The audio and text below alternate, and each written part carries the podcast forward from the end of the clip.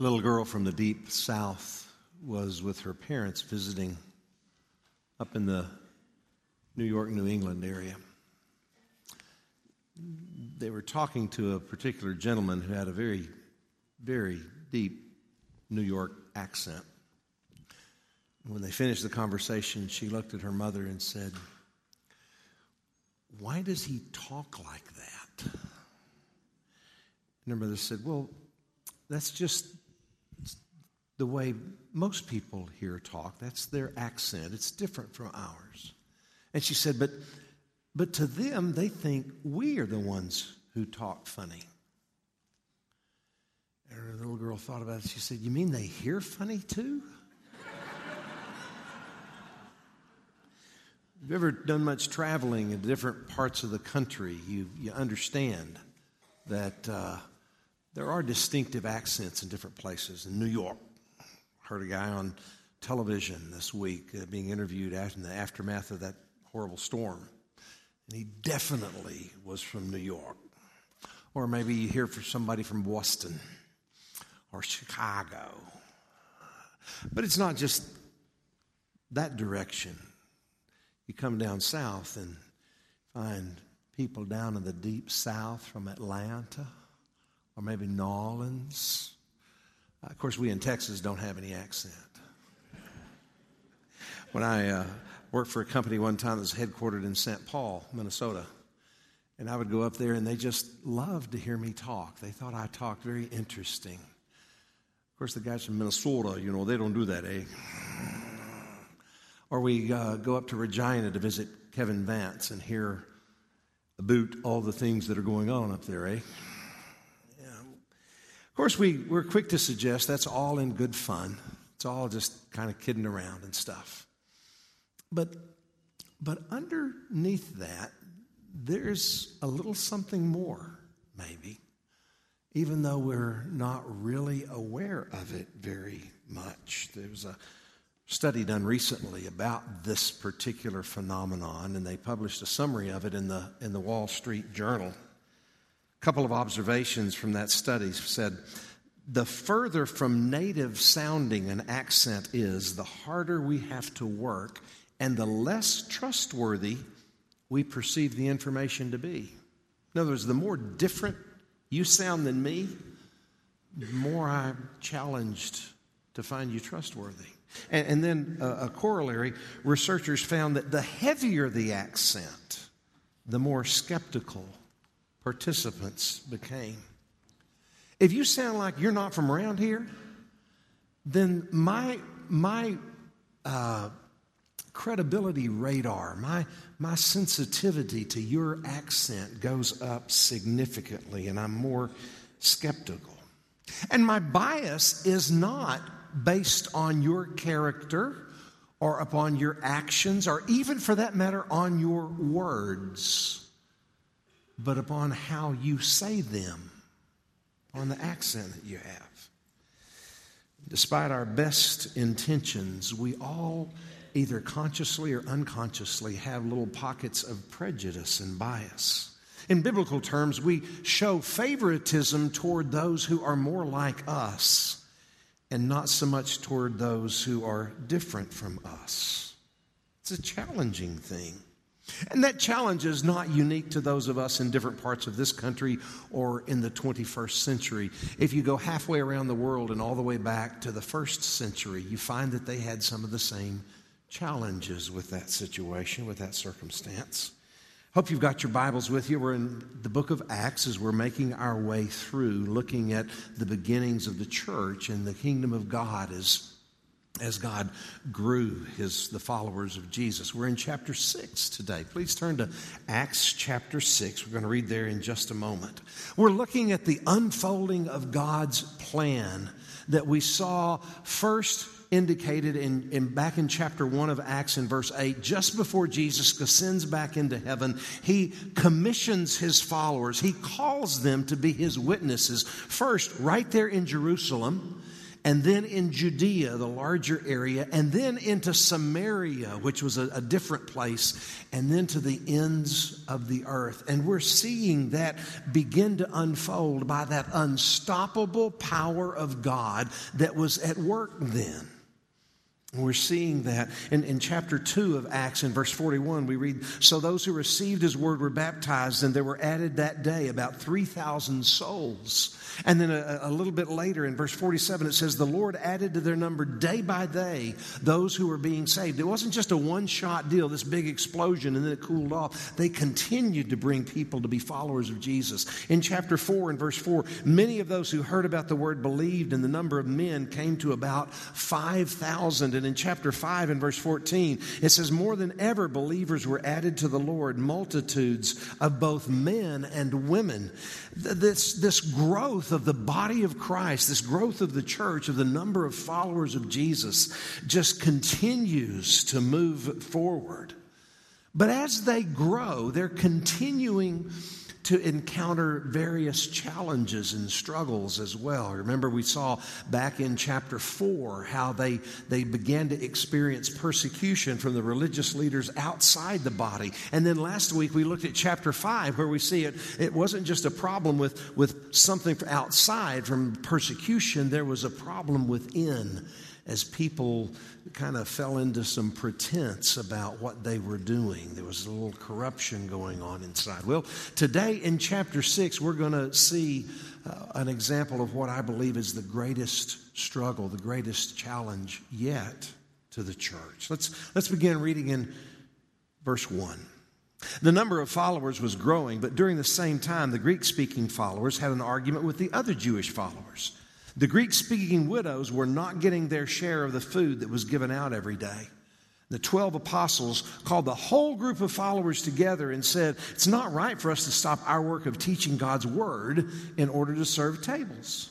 So, brothers and sisters, choose seven of your own men who are good, full of the Spirit, and full of wisdom. We will put them in charge of this work.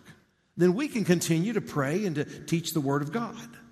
The whole group liked the idea. So they chose these seven men Stephen, a man of great faith and full of the Holy Spirit, Philip, Prochorus, Nicanor, Timon, Parmenas, and Nicholas, uh, a man from Antioch who had become a Jew. Then they put these men before the apostles who prayed and laid their hands on them. And the word of God was continuing to spread. The group of followers in Jerusalem increased, and a great number of the Jewish priests believed and obeyed. And that little story, that little section there, begins and ends talking about how the followers of Jesus were growing. I mean, in the very beginning, verse 1, it says the number of followers of Jesus was growing. And then down in verse 7, it says the group of followers in Jerusalem increased, and a great number of people believed. And not just, just the ordinary people, but Jewish priests, the people who had been such opponents to Jesus. Now, between those two statements, though, about the church growing, there was a real serious problem that they had to deal with. One that threatened the unity and the health and the vitality of, of the church. And we want to look at just for a few minutes this morning what, what that was and how they, they overcame it so that we can understand how we can overcome those kinds of things as followers of Jesus today. You see, Luke describes a, a two part problem here in Acts chapter 6. The first and most evident problem is one of division, the potential for division because of this conflict that arose between two different groups of the followers of Jesus there. One of the groups were the Hellenists or the Greek speaking Jewish followers of Jesus. These were the people that, that probably most likely had spent some time in other areas other than right there in the Holy Land, where Greek was the, the common language and they, they spoke that. That was their, their first language. And then there's this other group that are the Hebraic Jews, or the, the ones who spoke the, the local language of Aramaic, which is kind of a Hebrew dialect.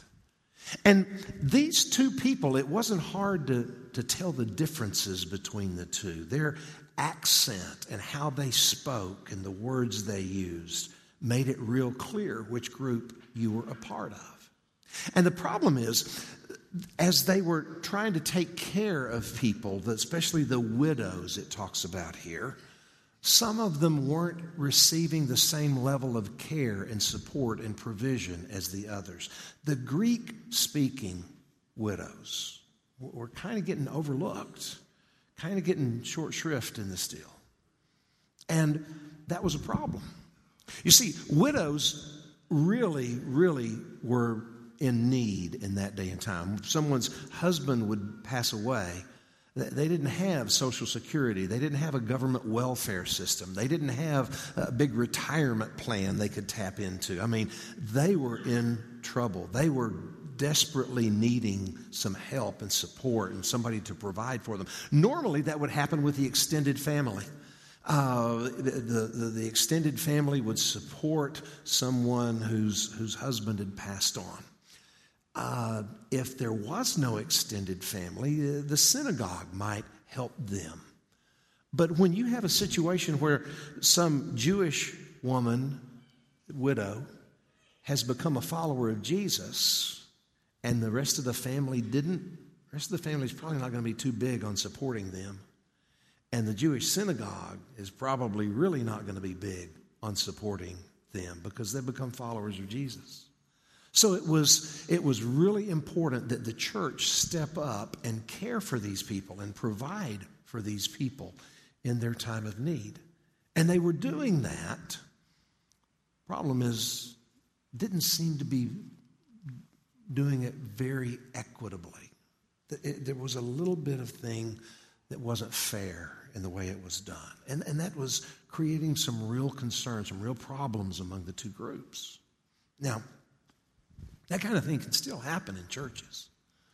I mean, it, it's not uncommon for one group to feel neglected. Certainly, that can happen with people of different ethnic backgrounds or different nationalities. And that, just like was going on here, that's an important thing to be aware of and, and not to fall into. But it, it's not just limited to that. We can, we can have other groups that feel kind of marginalized, kind of excluded, and, and not really included as, as an equal partner in this.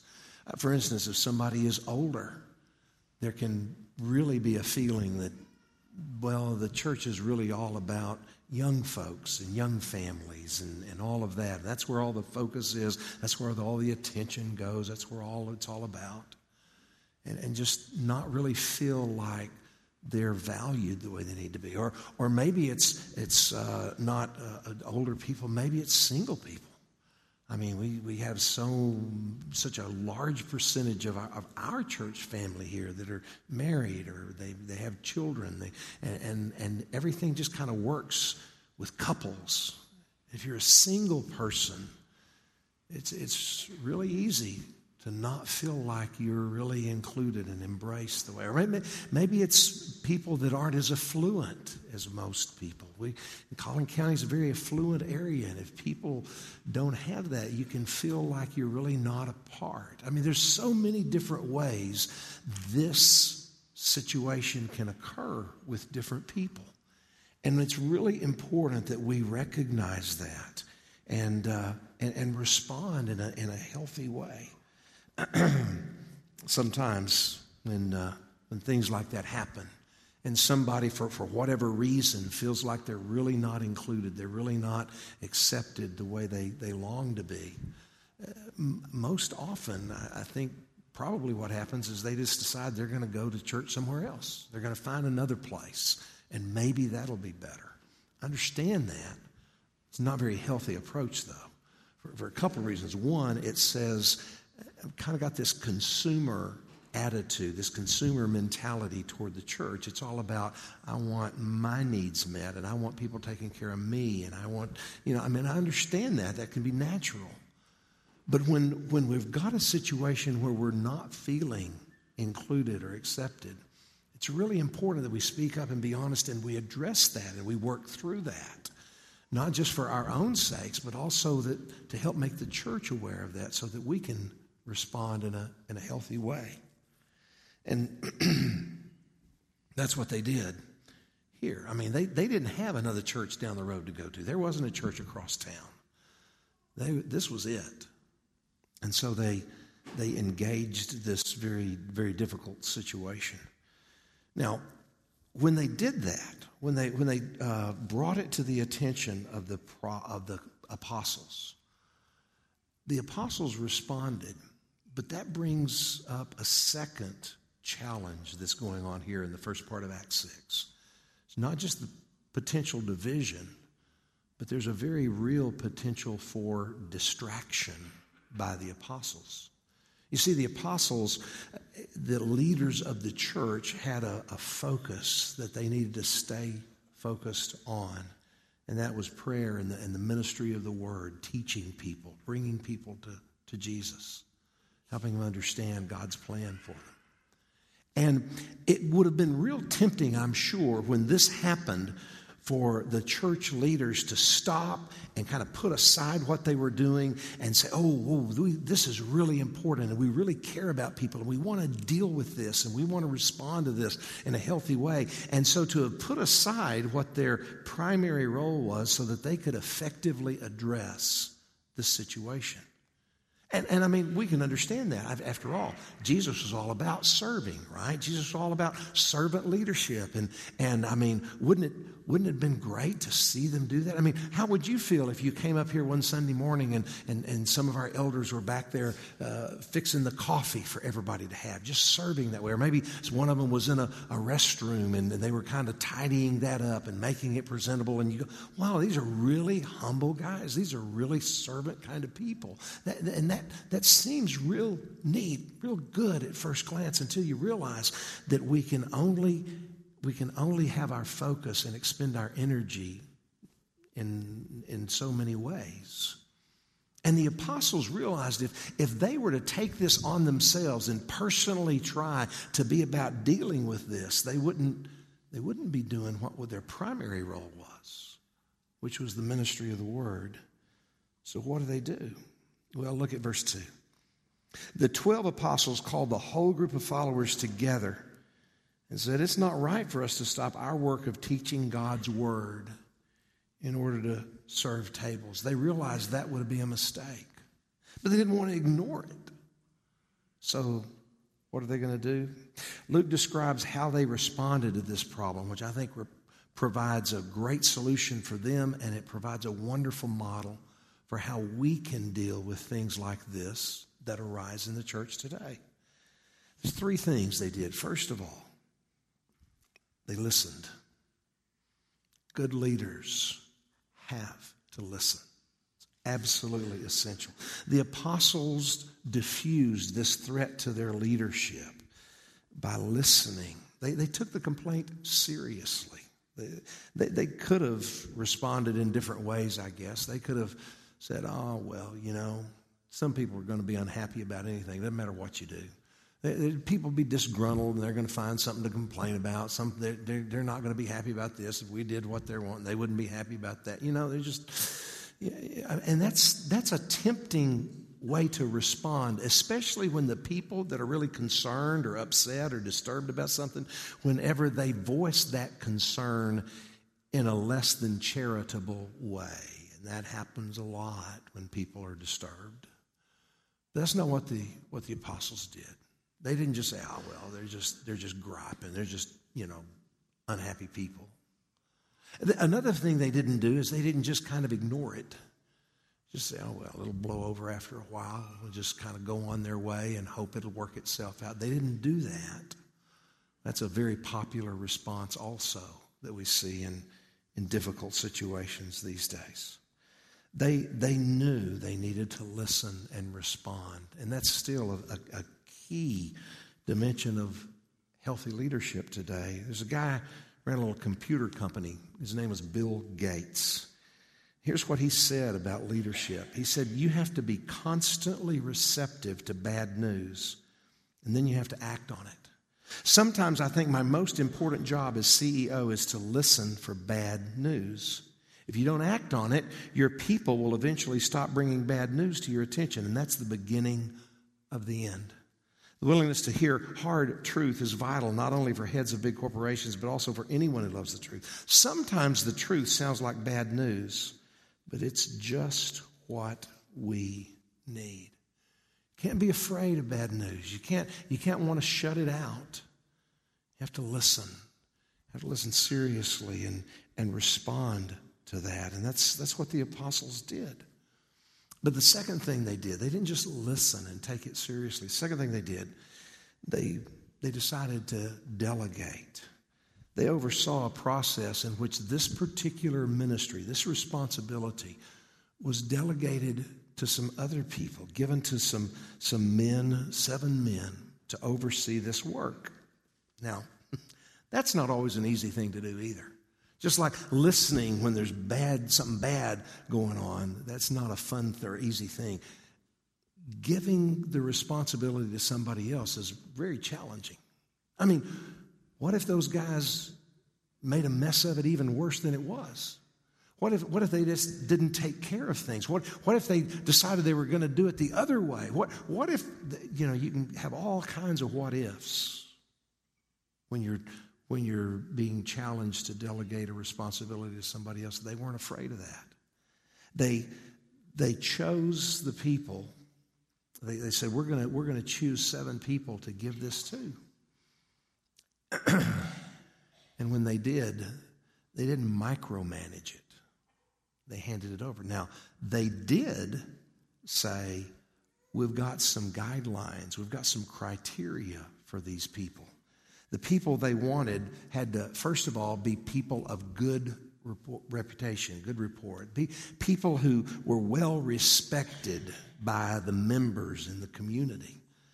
And then, second, they were to be people who were full of the Spirit, who were very spiritual people. And third, they just had to be people who were wise. In other words, they wanted, they wanted some people who were men of character, men of spiritual maturity, and people who had just some good old practical common sense that it would be able to do this thing well. They, they weren't looking for the people that unfortunately we sometimes look for as leaders in the church, you know, successful businessmen or, or, or very popular political people or, or, or people that have uh, uh, degrees or, or whatever. No, nothing wrong with those things. There's some wonderful qualities. That's not the criteria they were looking for. They wanted some people who had proven their integrity in the grind of life and who demonstrated an ability to deal with it. So they, they listened and they decided to delegate. And third, they included the congregation in the process. They were team players, they teamed up with the church to make this happen.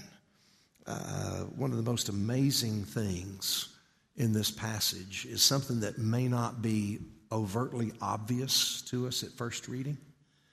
But when you look at the names of these people, what do you see? Let's look at them again Stephen, Philip, Prochorus, Nicanor, Timon, Parmenas, Nicholas. So their names. Big deal. I understand that each of these seven names were Greek names, which means, in all likelihood, these were men who were part of the group where the widows hadn't been taken as well care of as the other group. Isn't that amazing?